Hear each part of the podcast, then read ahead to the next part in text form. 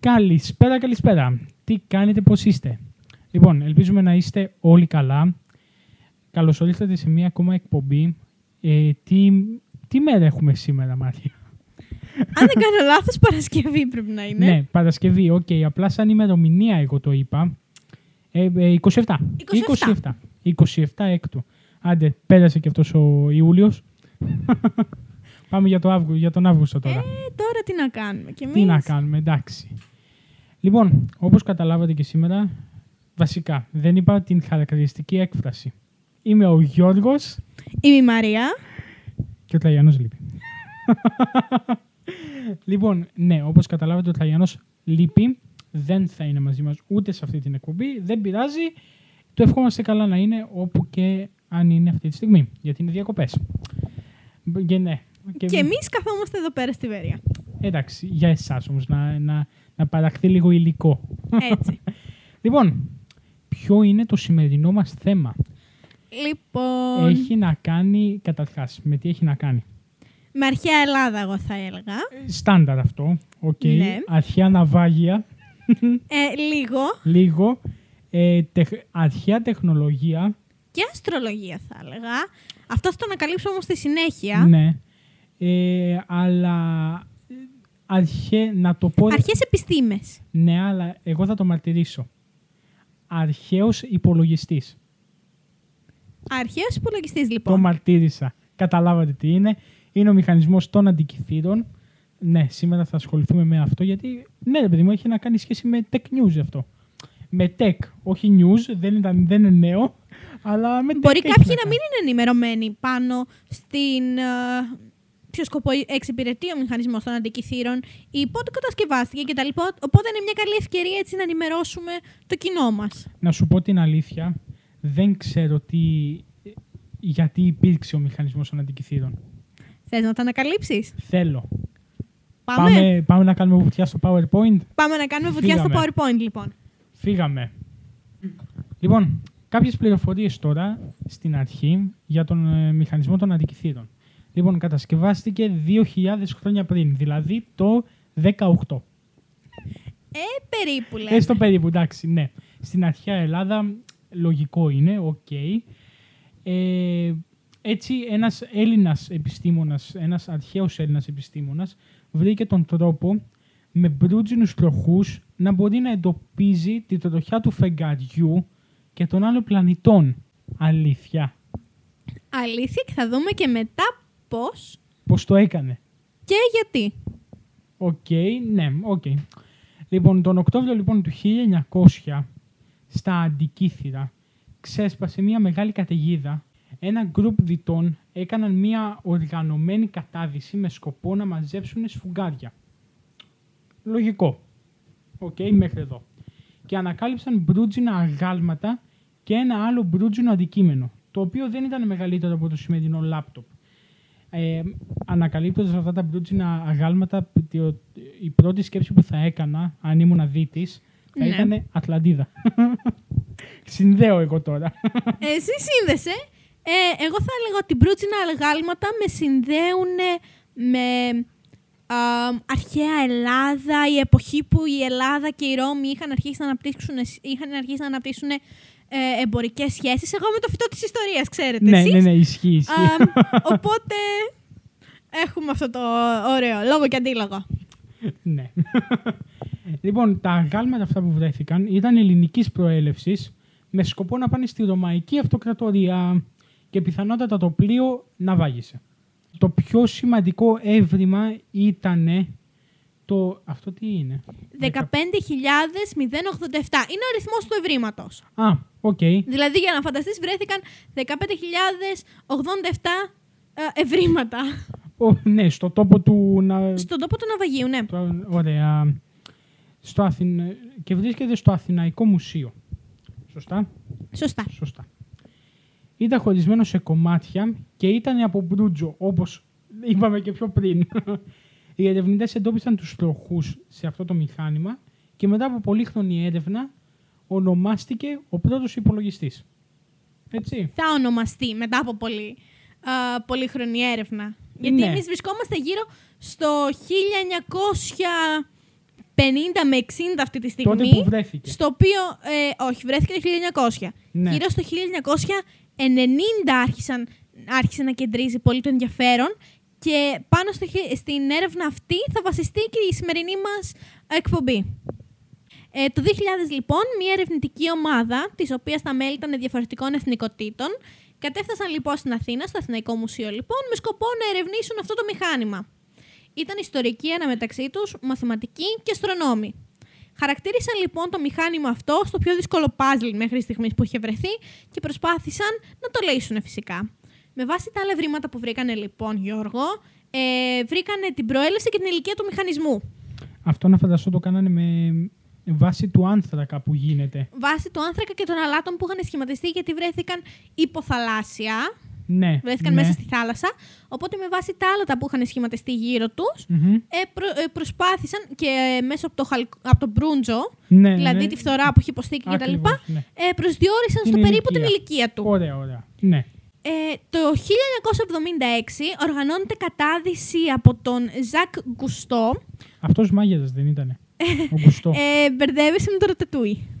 ναι, ισχύει.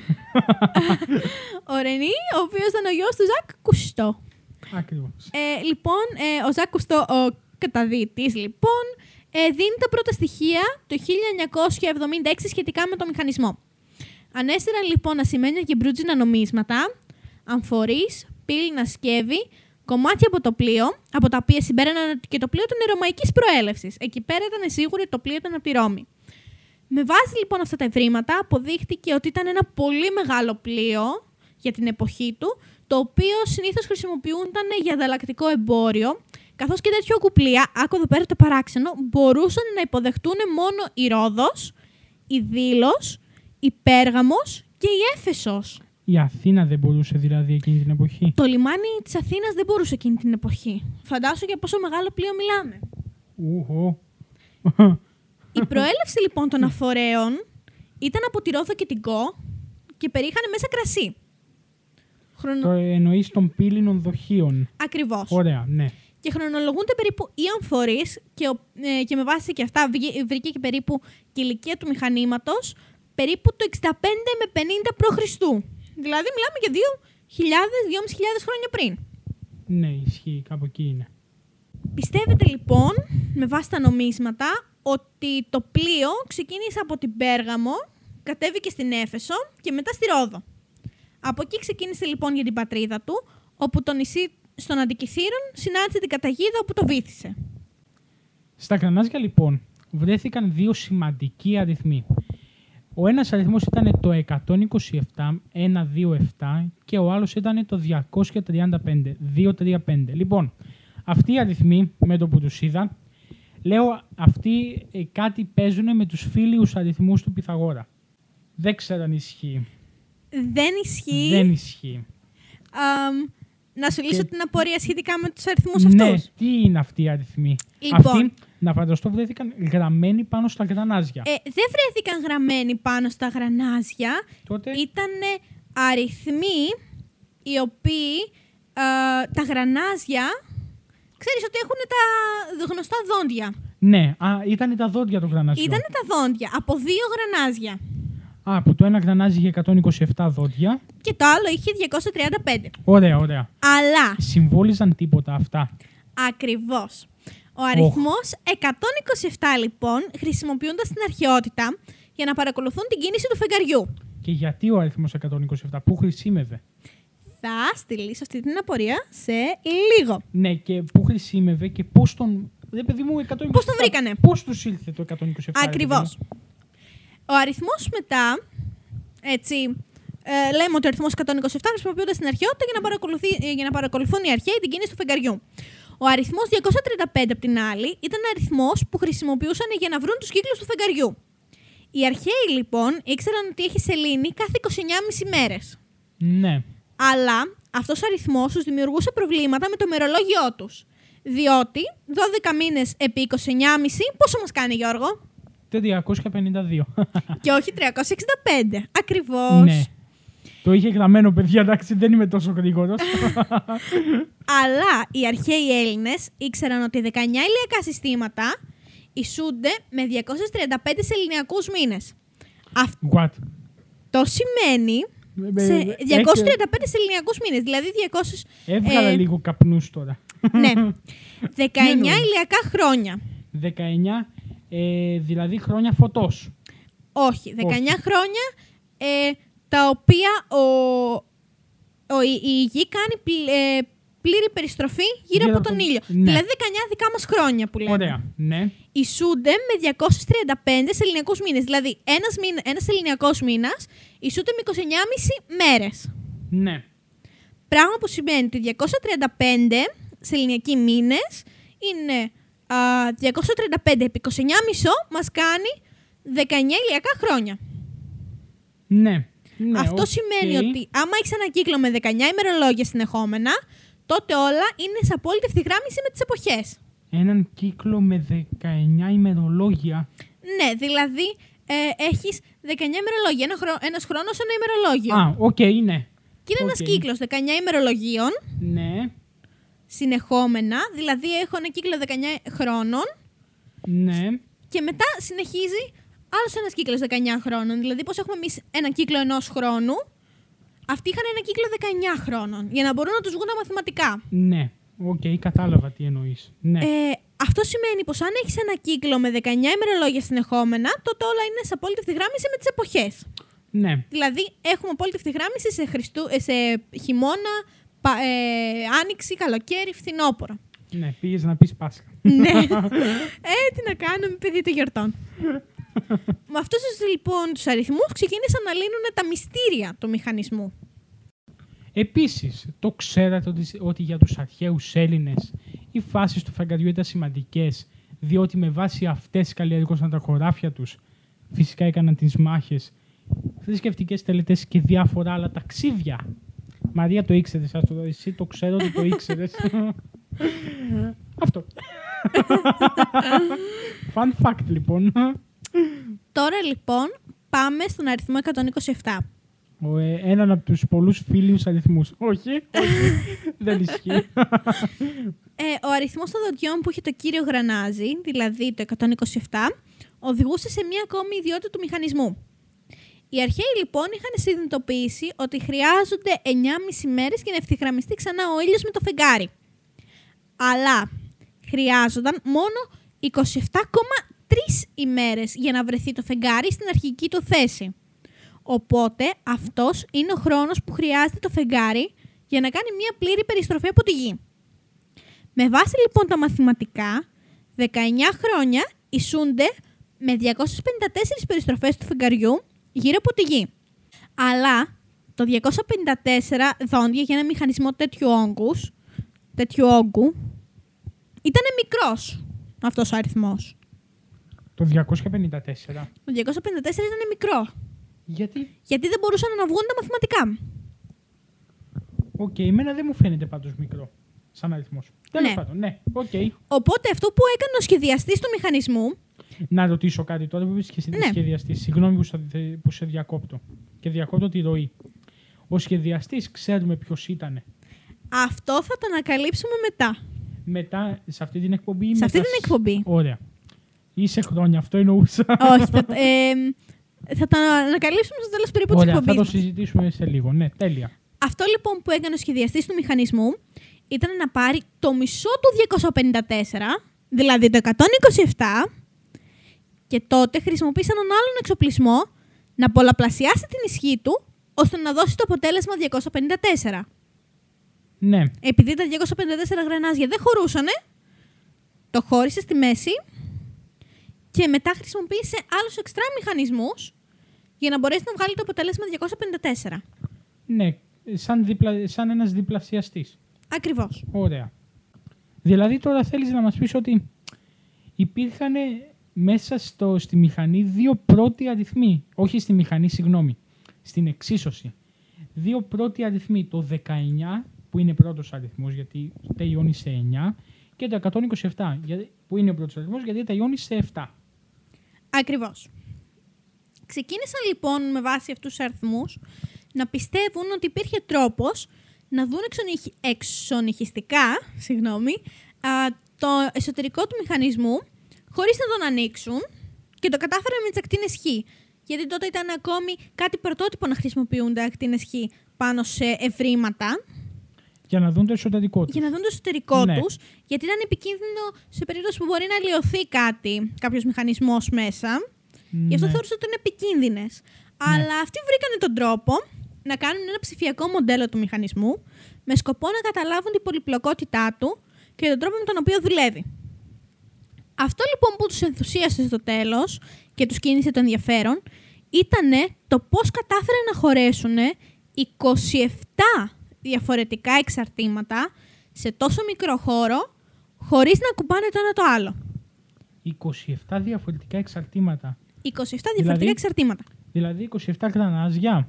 Μπορεί. Ναι. Γιατί ήταν σπασμένο το, ε, Κάτσε. το έβριμα όταν βρέθηκε. Ναι. Ε, Πριν λίγο βρέθηκαν δεν... 27 εξαρτήματα συνολικά στο κομμάτι που υπήρχε. Κάτσε να το πούμε εξαρτήματα. Εξαρτήματα. Γιατί, δε- γιατί πριν είπαμε ότι είχε δύο γρανάζια. Ή δύο κύρια γρανάζια. Δύο κύρια γρανάζια. Δύο κύρια γρανάζια. Οπότε 27 μαζί με τα δευτερεύοντα. Ακριβώς. Κομπλέ. Ναι, ναι, ναι. Επειδή λοιπόν το μεγάλο γρανάζι ήταν σπασμένο, με βάση το κομμάτι που ήδη υπήρχε, κατέληξαν στο συμπέρασμα ότι είναι 222 τα δόντια ή 223. Σκέφτηκαν, επειδή όλοι οι υπόλοιποι αριθμοί ήταν πρώτοι, να δοκιμάσουν τη θεωρία με τα 223 δόντια. Κατάλαβες, δηλαδή υπάρχει αυτή η ε, συνοχή και η συνέχεια με τους πρώτους αριθμούς. Πρώτα Ναι, ναι, έχουμε ναι. Το, 17, το 19, Το 19 μετά το, μετά το 127 και τώρα, τώρα το έχουμε το 223 είπαμε. 223, ναι. 223, ναι. Ένας άλλος επιστήμονας λοιπόν στο Λονδίνο πέρασε 25 χρόνια από τη ζωή του προσπαθώντας να λύσει το μυστήριο του μηχανισμού. Ο Μάικλ Ράιτ λοιπόν, Να ρωτήσω κάτι. ναι, φυσικά, Υπήρχε τίποτα γραπτό για αυτό το μηχανισμό; δεν κατάφεραν να βρούνε τίποτα γραπτό για αυτό το μηχανισμό. Okay. Και αυτό ήταν αυτό το οποίο α, τους έκανε να πιστεύουν ότι ο γρίφος αυτός για το τι είναι αυτό το μηχάνημα και για ποιο λόγο α, χρησιμοποιείται ήταν τόσο δύσκολο να σπάσει. Γιατί δεν υπήρχε καμία καταγραφή αυτού του μηχανισμού. Ναι, οπότε θα, πρέπει, θα έπρεπε να φανταστούν διάφορα πράγματα. Θα και πρέπει να τα φανταστούν τεστάρουν. διάφορες θεωρίες και με βάση α, τη μορφολογία του αντικειμένου να, Ναι. καταφ- να καταφέρουν να καταλάβουν τι Ναι, εστί. ή να, τα- να το τεστάρουν πάνω Να το στο, τεστάρουν, ακριβώς. στο ψηφιακό αντικείμενο. Ακριβώς. Ναι, ωραία, ωραία, τέλεια. Ο Μάικλ Ράιτ λοιπόν πίστευε ότι ο μηχανισμός αυτός πιθανόν ήταν μέσα σε ένα ξύλινο κουτί το οποίο δεν επιβίωσε από την Λογικό από τη τρικυμία θάλασσα. φυσικά και για να δοκιμάσει τη θεωρία του έφτιαξε ένα μικρό μοντέλο του μηχανισμού όπως ο ίδιος πίστευε ότι έπρεπε να μοιάζει τοποθετώντας ένα χερούλι στο πλάι το οποίο γυρίζει το μηχανισμό, δηλαδή γυρίζει τα γρανάζια. Ναι. Το μοντέλο αυτού του επιστήμονα είχε επιπρόσθετα ένα πλανητάριο στο μπροστινό μέρος του μηχανισμού, το οποίο έμοιαζε με δείκτη του ρολογιού. Ένα πλανητάριο δηλαδή σαν και αυτά που βλέπουμε που έχει τους πλανήτες και οι πλανήτες γυρίζουν κάπως. Ακριβώς. Ωραία. Ναι, ναι, ναι. Και με βάση το πώς γυρίζουν τα γρανάζια, κινούνταν και οι πλανήτες. Ναι, αντίθετα ή κανονικά. Ναι, ναι, ναι, κατάλαβα. Ναι. Στο πίσω μέρος λοιπόν του μηχανισμού ήταν χαραγμένο κάτι το οποίο δεν μπορούσαν να αποκρυπτογραφήσουν, διότι είχε διαβρεθεί η επιφάνειά του. Δηλαδή ήταν κάτι γραμμένο. Κάτι γραμμένο ακριβώς. Ωραία, ναι. Στράφηκαν λοιπόν έτσι σε έναν ειδικό για να μπορέσει να κάνει πιο ωραία τα γράμματα και να μπορέσει να βελτιώσει την ποιότητα του μηχανισμού ε, με παρόμοια τεχνική με αυτή που κάνουν τους πίνακες ζωγραφικής. Που βάζουν κάποια συστατικά και Όχι, τα κάνουν πιο ανανεωμένα, Ε, τα- που ανανεώνουν τα χρώματα. όχι που ανανεώνουν τα Όχι. χρώματα. Ε, αυτή η ωραία, η, θα έλεγα αμ, πολύ εύκολη διαδικασία, αλλά πολύ δύσκολο να τη συλλάβει ένας άνθρωπος, ένας ανθρώπινο, Ναι. ο ανθρώπινος νους, ήταν να πάρουν φωτογραφίες από το ε, εύρημα ή και γενικά στους πίνακες αυτό κάνουν. Παίρνουν Ναι. φωτογραφίες από διάφορες γωνίες Μμμ. που τους χτυπάει το flash. Αλλά αυτό είναι ειδικό flash. Μην Ναι, ανησυχείτε, οκ. επειδή απαγορεύεται το flash σε ε, Ναι, σε ευρήματα Και, τέτοια, και σε πίνακες. και σε απαγορεύεται. πίνακες. Ε, αυτό είναι ένα ειδικό φως. Ναι, και τώρα δεν νομίζω στους επιστήμονες να απαγόρευσαν Όχι, Flash. απαγορεύεται το flash, το κανονικό γενικότερα, γιατί ε, χαλάει το μάρμαρο, χαλάει την ποιότητα του πίνακα και τα πάντα. Ναι, απλά τώρα. Αλλά σε αυτό μια- είναι ένα ειδικό φως. Πώς είναι το φως της λάμπας, για παράδειγμα, το οποίο το χρησιμοποιούν πολύ. Ναι, Είναι ειδικό. δεκτό. Απλά τώρα στους, σε, σε μια ομάδα επιστημόνων που, κάνανε έρευ, που κάνουν έρευνα για να βρουν τι είναι αυτός ο μηχανισμός. Ναι. Δεν νομίζω τώρα να τους απαγορεύτηκε και το κανονικό flash. Τέλος Λέγεται πάντων, ότι εντάξει. χρησιμοποιήθηκε αυτή η μέθοδος τέλος Οκ, πάντων. ναι, ναι, ναι, εντάξει. οκ. Ε, στην οποία πήραν φωτογραφίες από διάφορες γωνίες με, διάφορα ειδικ- ε, με ένα ειδικό φως και στην επεξεργασία τους στον υπολογιστή κατάφεραν να εμφανίσουν τα γράμματα. απο- Ναι. Κατάφεραν να εμφανίσουν τα γράμματα. Μμμ. Αποκαλύφθηκε λοιπόν μέσα από αυτό ότι τελικά τα δόντια του μεγάλου τροχού ήταν 223, αλλά δεν είχε ανακαλυφθεί ακόμη η χρησιμότητα του μεγάλου τροχού. Ούτε όμως του αντικειμένου που είχαν μπροστά στα χέρια τους. 223 όπως προέβλεψαν και οι προηγούμενοι. Ακριβώς. Τέλεια. Από τα θράψματα που βρέθηκαν εκεί πέρα α, μαζί με το μηχανισμό, ξεχώρισε ένα και ανακαλύφθηκε ότι ήταν από το μεγάλο τροχό με τα 223 δόντια. Τελικά λοιπόν η- το μυστήριο με τη σημαντικότητα του αριθμού 223 διαλευκάνθηκε στο Λονδίνο. Που ήταν ένας φανταστός επιστήμονας ο Μάικλ Ράιτ. Ακριβώς. Τέλεια. Αλλά α, δεν συμβουλεύτηκαν τον Μάικλ Ράιτ εδώ πέρα. Εδώ πέρα πήγανε στο Βρετανικό Μουσείο Ιστορίας Ναι. και ασχολήθηκαν με κάτι εντελώς διαφορετικό. Ασχολήθηκαν με τους Βαβυλώνιους. Με τους Βαβυλώνιους οι οποίοι ποιοι ήταν, θύμισέ μας λίγο. Ο, ο πολιτισμός της Βαβυλώνας. Ε, δεν γνωρίζεις που είναι η Βαβυλώνα; Όχι, μπορεί να γνωρίζω, αλλά δεν μου έρχεται τώρα. Η Βαβυλώνα είναι στην ε, Νότιο Αφρική. Τώρα θέλω να σου πω σημερινό μέρος, αλλά αμ, Δεν σου έρχεται σημερινό μέρος. δεν μου έρχεται το, συνορι- το σημερινό Maps. μέρος. Ακριβώς. λοιπόν, η Βαβυλώνα λοιπόν βρισκόταν στη Μεσοποταμία. Όλοι γνωρίζουμε που είναι η Μεσοποταμία φυσικά. Ναι. είναι α, οι χώρες, είναι εκεί πέρα που διαραίουν οι ποταμοί Τίγρης και Φράτης. Τώρα Ναι. Α, όλοι γνωρίζουμε πάνω κάτω που είναι αυτή η ποταμή. Είναι περίπου στο σημερινό Ιράκ. Ωραία, τέλεια. Οι Βαβυλώνοι λοιπόν ασχολήθηκαν τρομερά με την αστρονομία Τότε, όταν υπήρχαν. τότε, όταν υπήρχαν φυσικά και ασχολήθηκαν ιδιαίτερα με τον αριθμό 223 τον οποίο τον αποκαλούσαν η περίοδος των 18 χρόνων. Εμείς είχαμε οι αρχαίοι Έλληνες των 19 χρόνων, αυτοί είχαν το 18 χρόνων. Η περίοδος λοιπόν των 18 αυτών χρόνων περιγράφει ένα κύκλο 223 μηνών, εδώ και ο αριθμός 223, Διακο... Ναι. από τον οποίο προέβλεπαν τις εκλείψεις της Σελήνης. Παρατηρούσαν ότι κάθε 223 μήνες γινόταν η έκλειψη της Σελήνης. Ναι, οκ. Έτσι, λύθηκε το μυστήριο γιατί να έχει ο μεγάλος τροχός στο τέλος 223 δόντια. Επειδή στηριζόταν στο σύστημα των Βαβυλωνίων να προβλέπουν την έκλειψη της Ελλήνης. Έτσι κατέληξε- κατέληξαν λοιπόν οι επιστήμονες αυτοί στο συμπέρασμα ότι η μηχανή αυτή φτιάχτηκε για να προβλέπει το μέλλον. Το μέλλον, αλλά το σχετικά κοντά μέλλον. 18 χρόνια. Ναι, 18 με 19 χρόνια ακριβώς. ναι, και για να προβλέπει, όπως είπαμε, την έκλειψη του... Της Ελλήνης. της Ελλήνης. Ναι, οκ. Ήταν, ήταν υπολογιστής. Ήταν υπολογιστής, Και, ακριβώς. για- και ολόκληρη η μέθοδος με αυτό που το έκαναν και τα λοιπά, για την εποχή τους ήταν... Ήτανε φου. Έλα, καταλάβατε τι θέλω να πω τώρα. ναι.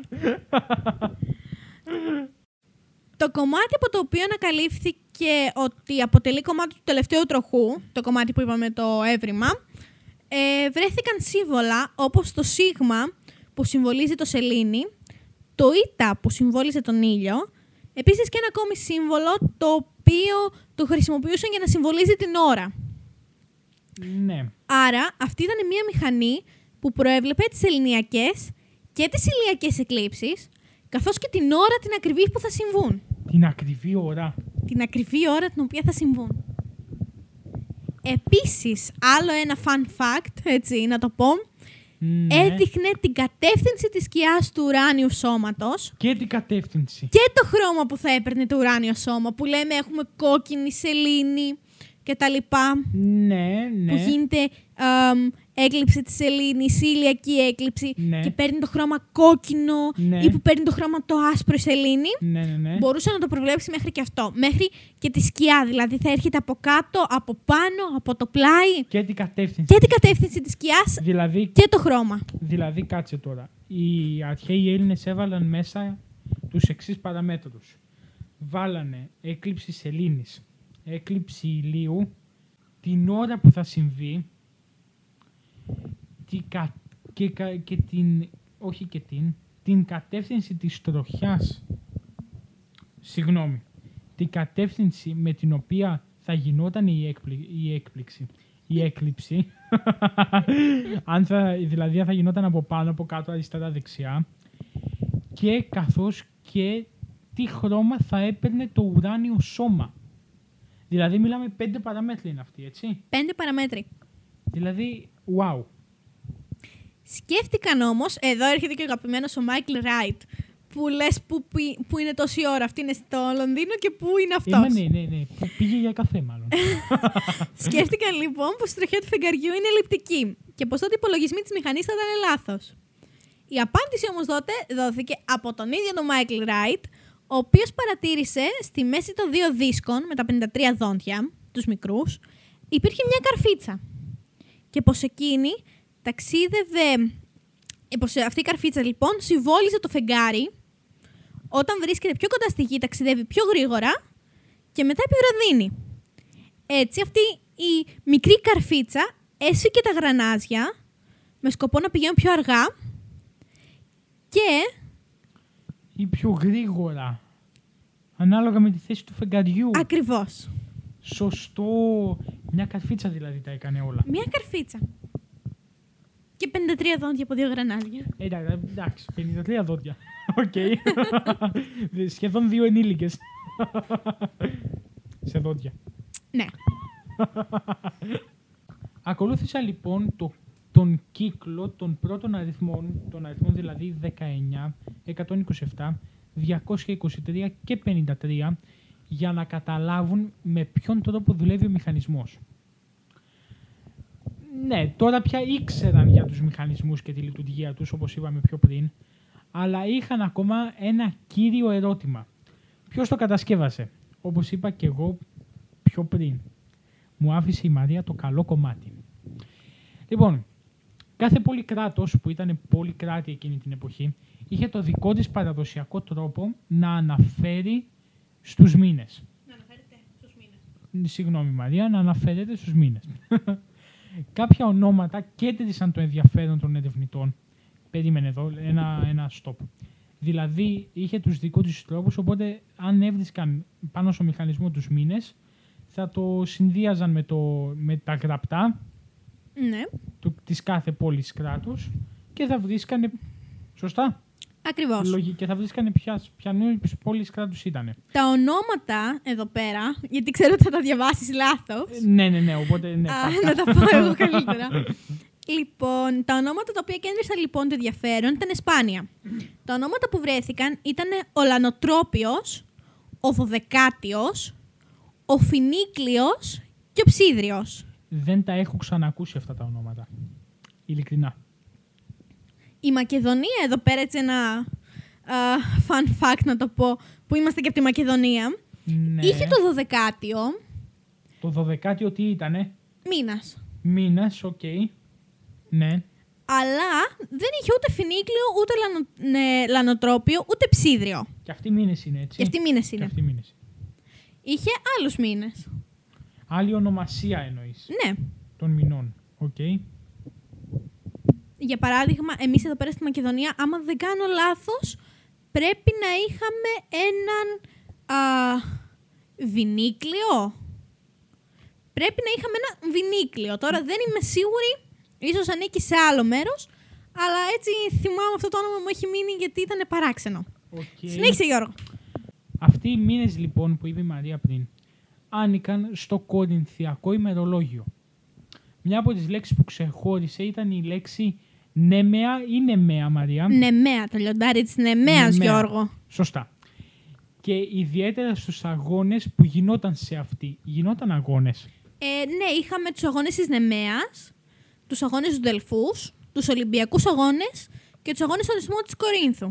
Αυτές που γινόταν κάθε τέσσερα χρόνια ή κάθε χρόνο; Ε, ανάλογα. Οι Ανάλογα. Ολυμπιακοί αγώνες γινόταν κάθε τέσσερα χρόνια. Ναι, ξέρω. Οι γι' αυτό αγώνες της ρώτησα. Νεμέας κάθε δύο. Οκ, Οι αγώνες του Δελφούς κάθε ένα. Και οι Ωραία. αγώνες στον Ισθμό της Κορίνθου, αν δεν κάνω λάθος, πάλι κάθε δύο χρόνια. Ωραία. Επίσης, όπως είπε η Μαρία, βρέθηκαν διάφορες αναφορές στους Ολυμπιακούς Αγώνες, στους αγώνες του Δελφούς, στους αγώνες στο, στο- και στον Ισμό της Κορίνθου. Αυτοί ήταν οι βασικοί αγώνες που υπήρχαν. Σε εκείνη την περιοχή εννοείς. Εκείνη την περίοδο, τη χρονική Εκείνη την περίοδο. Να ρωτήσω κάτι. Ε, οι Ολυμπιακοί Αγώνες γινόταν σαν σήμερα, δηλαδή ε, από κράτος σε κράτος ή Όχι, γινόταν στην Αθήνα. πάντα στην Αθήνα στο Ολυμπιακό Στάδιο. Το Τέλεια. οποίο υπάρχει μέχρι σήμερα. Το Καλιμάρμαρο. Ναι. Οπότε λοιπόν τώρα είχαν ένα άλλο ερώτημα. Για ποιο, πλο- για ποιο λόγο να υπάρχουν σε ένα από τους τροχούς οι, ημερο, οι ημερομηνίες αυτών των αγώνων; Δεν ξέρω. Θα το μάθουμε. Το παράξενο όμως ήταν ότι τα γράμματα των κορινθιακών αγώνων που βρισκόταν στο μηχάνημα ήταν μεγαλύτερα από αυτά των άλλων και γι' αυτό πίστευαν πως ο εφευρέτης ήταν από την Κόρινθο. Λογικό είναι να το πιστεύουν αυτό, έτσι.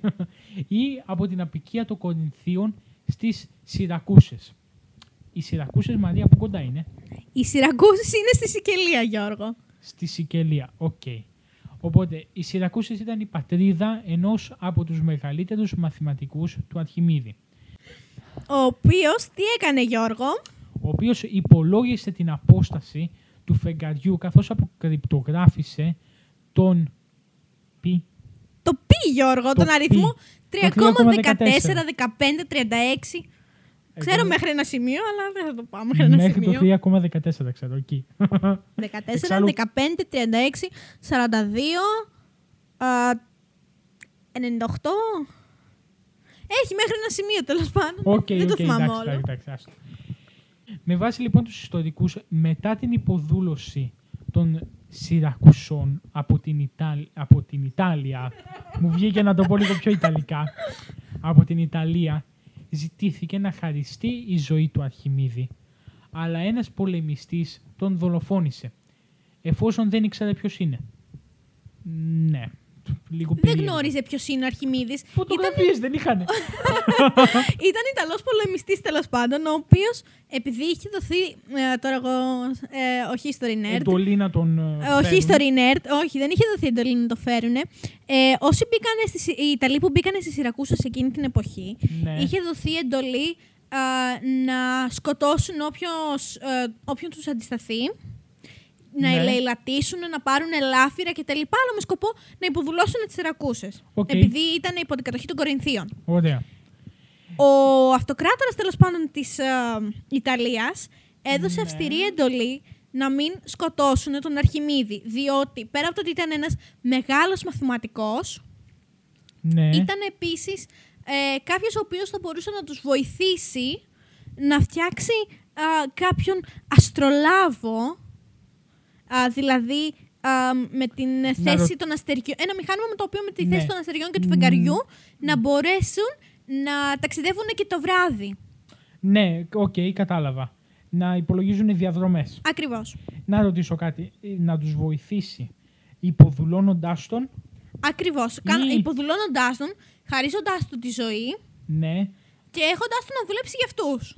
Ναι, αλλά όχι κλειδωμένο ρε παιδί μου κάπου και να δουλεύει κι αυτός. Ε, όχι σε μπουντρούμι, αλλά μιλάμε σε άποψη να μην μπορεί να φύγει από το χώρο του παλατιού, Α, α, να είναι οκ. στο εργαστήριό του κτλ. Οκ, ωραία, ωραία, ωραία. Βα- Βασικά δεν τα ξέραμε αυτά. δεν τα ξέρουμε αυτά. Ναι, Τις παραμέτρους. ναι, τις Οπότε- παραμέτρους. Αλλά επειδή το δολοφόνησε, επειδή δεν ήξερε ποιος είναι ο Αρχιμίδης, είχε, είχε ακούσει φυσικά την εντολή μη σκοτώσετε τον Αρχιμίδη, αλλά αυτός ο καημένος που να ξέρει πώς μοιάζει ο Αρχιμίδης, το σκότωσε. Ε, μα ναι, σωστό κι αυτό. Πού να ξέρει ο Και άνθρωπος. τώρα πες μου Γιώργο, ποιο είναι το ρητό που είπε ο Αρχιμίδης πριν τον ε, σκοτώσουν; Μαρία δεν ξέρω. Μη μου τους κύκλους τάρατε. Μη μου ταράτετε τους κύκλους. Ωραία. Μετά λοιπόν από 150 χρόνια βρέθηκε επιστολή του αυτοκράτορα της Ρώμης μιλώντας για ένα μηχανισμό του Αρχιμίδη, ο οποίος έδειχνε τις θέσεις των πλανητών και πότε προβλέπονταν οι εκλήψεις. Δηλαδή τότε τον ονομάζανε ε, μηχανισμό του Αρχιμίδη και όχι των Αντικυθύρων. Οπότε ακριβώς πιστεύετε ότι ο, ιδρυ- ο εφευρέτης του μηχανισμού των αντικειθήρων πρέπει να είναι ο Αρχιμίδης; Ναι. Μόνος του όμως. Δηλαδή, ε, τώρα δεν ξέρω, από τον Αρχιμίδη έχουμε κάποιο γραπτό που να μας λέει ότι εγώ, εγώ είμαι. Δεν θα το έλεγε έτσι.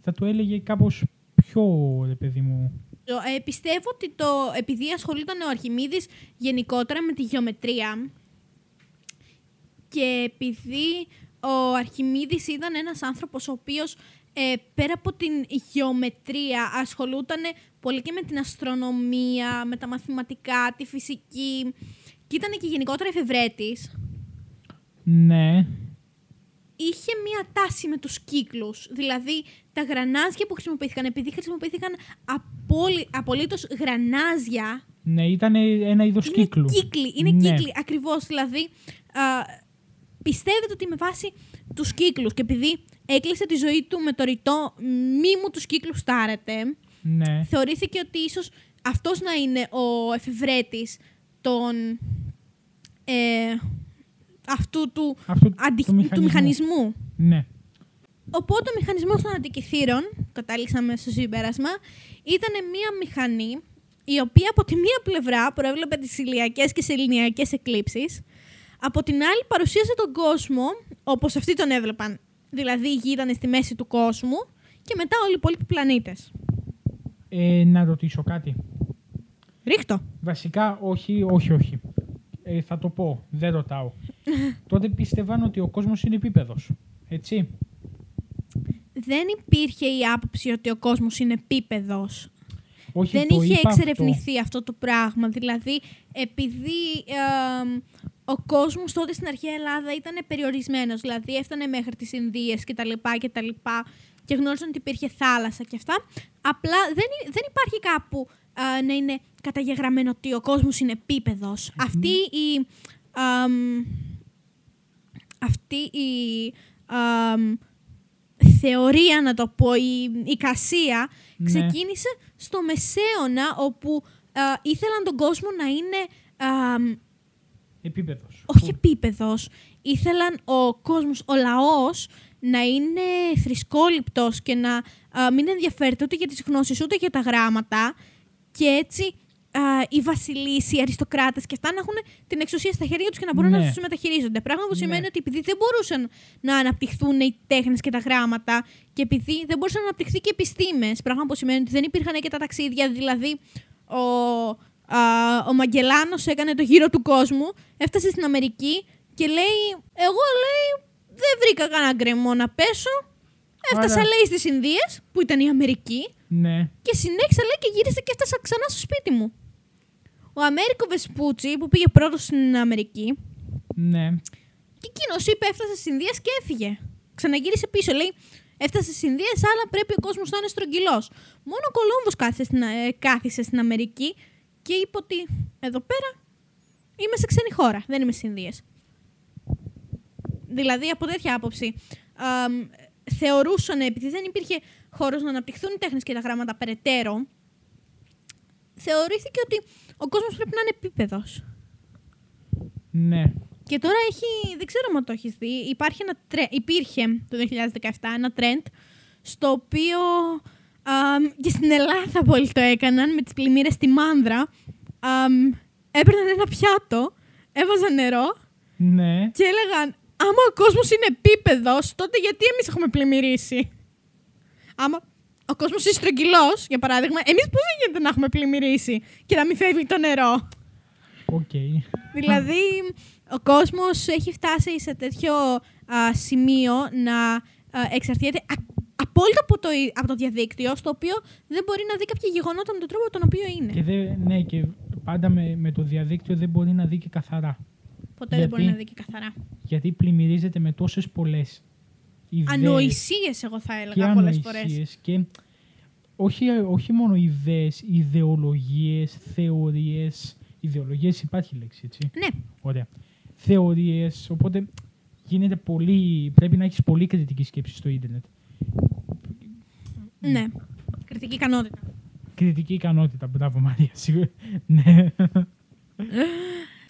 Λοιπόν, μηχανισμό των αντικειθήρων είχαμε σήμερα. Ναι. Αμ, ανακαλύψαμε ότι είναι μία μηχανή πια, ένας ε, ε, υπολογιστής της αρχαιότητας θα το χαρακτήριζα, ο οποίος Ναι. αμ, εξέτασε πολλές παραμέτρους. Και βέβαια, τώρα που το σκέφτομαι και χωρίς να το ξέρουμε εμείς, επειδή υπολογίζουμε τις εκλήψεις του ηλίου και του φεγγαριού. Εμείς τώρα υπολογίζουμε τις εκλήψεις του ηλίου και του φεγγαριού, έχουμε δορυφόρους, έχουμε μάτια στο Ναι. διάστημα. Ναι, αν δεν τα είχαμε αυτά, θα στηριζόμασταν ακόμα σε αυτή τη θεωρία.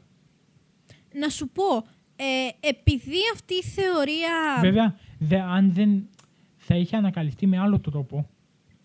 Έτσι. Επί, ε, αμ, κοίταξε, άμα είχαμε παραμείνει στην ιδεολογία του αμ, οι εποχές μας είναι αυτές, οι μήνες μας είναι αυτές, έχουμε το ε, 18χρονο ημερολόγιο με βάση τους Βαβυλωνίους, το 19χρονο ε, ημερολόγιο με βάση τους αρχαίους Έλληνες. Άμα συνεχίζαμε έτσι, πιστεύω ότι και η τεχνολογία δεν θα προχωρούσε. Πράγμα που σημαίνει ότι ακόμα θα ήμασταν στην εποχή της αρχαίας Ελλάδας. Μπορεί να ζούσαμε και σε. όχι σε σπηλιές, δεν θα έλεγα σε σπηλιές, αλλά όχι με τις ανέσεις τι οποίες ζούμε τώρα. Ναι, κατάλαβα τι εννοείς. Δηλαδή, μπορεί ο ναι. υπολογιστής να ήταν εκατοντάδες χρόνια μακριά. Ναι, ναι, κατάλαβα τι λες. Γιατί θα είχαμε επαναπαυθεί, θα λέγαμε ότι. Να Τα έχουμε βρει ξέρεις, όλα. να ξέρεις, έχουμε το μηχανισμό των αντικειθήρων ή το μηχανισμό του Αρχιμίδη, όπως μπορούν να πούνε πάρα πολύ μετά από την σημερινή μας εκπομπή. Ναι, Αμ, σωστό και αυτό, το ίδιο είναι. Ακριβώς. Ε, και πραγματικά αμ, να καθόταν οι άνθρωποι επαναπαυμένοι ότι ξέρεις, ε, εμείς έχουμε αυτό το ημερολόγιο και σε περίπτωση που μπορεί να γίνει και κάποιο, ξέρω εγώ, κάποιος μετεωρίτης να χτυπήσει το φεγγάρι και να αλλάξει το ροχιά του κτλ. Μετά τι γίνεται, πώς αλλάζουμε. Σε τέτοια φάση. Δηλαδή, Ναι, τότε ναι, ναι. άμα συνέβαινε κάτι τόσο ισχυρό, θα μπορούσε να αλλάξει η όλη οπτική την οποία βλέπουμε το διάστημα. Ναι, κατάλαβα τι εννοείς. Πιστεύω και οι ακροατές μας κατάλαβαν τι εννοείς. Αλλά ισχύει και αυτό που ε, λέγαμε στην, ε, στην εκπομπή με τις γοργόνες. Έχει, έχει εξερευνηθεί πιο πολύ το διάστημα παρά ο βυθός της θάλασσας. Ακριβώς. Λοιπόν, οπότε, αυτή ήταν η εκπομπή και για σήμερα. Ελπίζω να σας άρεσε. Ε, μηχανισμός των αντικειθήρων. Το, το αναλύσαμε λίγο το θέμα. Το έτσι. αναλύσαμε πάρα πολύ το θέμα. Ναι, το πήγαμε και flat earth και τέτοια φάση. Δεν πειράζει. Ε, και αυτό, ελπίζω να σας άρεσε η σημερινή εκπομπή, να είχε ενδιαφέρον για εσάς. Ε, ευχαριστούμε που μας ακούσατε μέχρι αυτή τη στιγμή Και δεν μας βαρεθήκατε. και δεν μας βαρεθήκατε, ναι, εντάξει, αυτό ισχύει. και θα τα πούμε, έτσι. Έτσι. Καλή συνέχεια σε ό,τι κάνετε. Καλό σας βράδυ, γιατί είναι 9 η ώρα το βράδυ. Και καλή συνέχεια σε ό,τι κάνετε, ρε παιδί μου. Αυτά. Θα πεις ένα γεια και εσύ, Μαρία. Γεια σας λοιπόν και από μένα. Καληνύχτα σας. Τα λέμε στην επόμενη μας εκπομπή. Καλό βράδυ.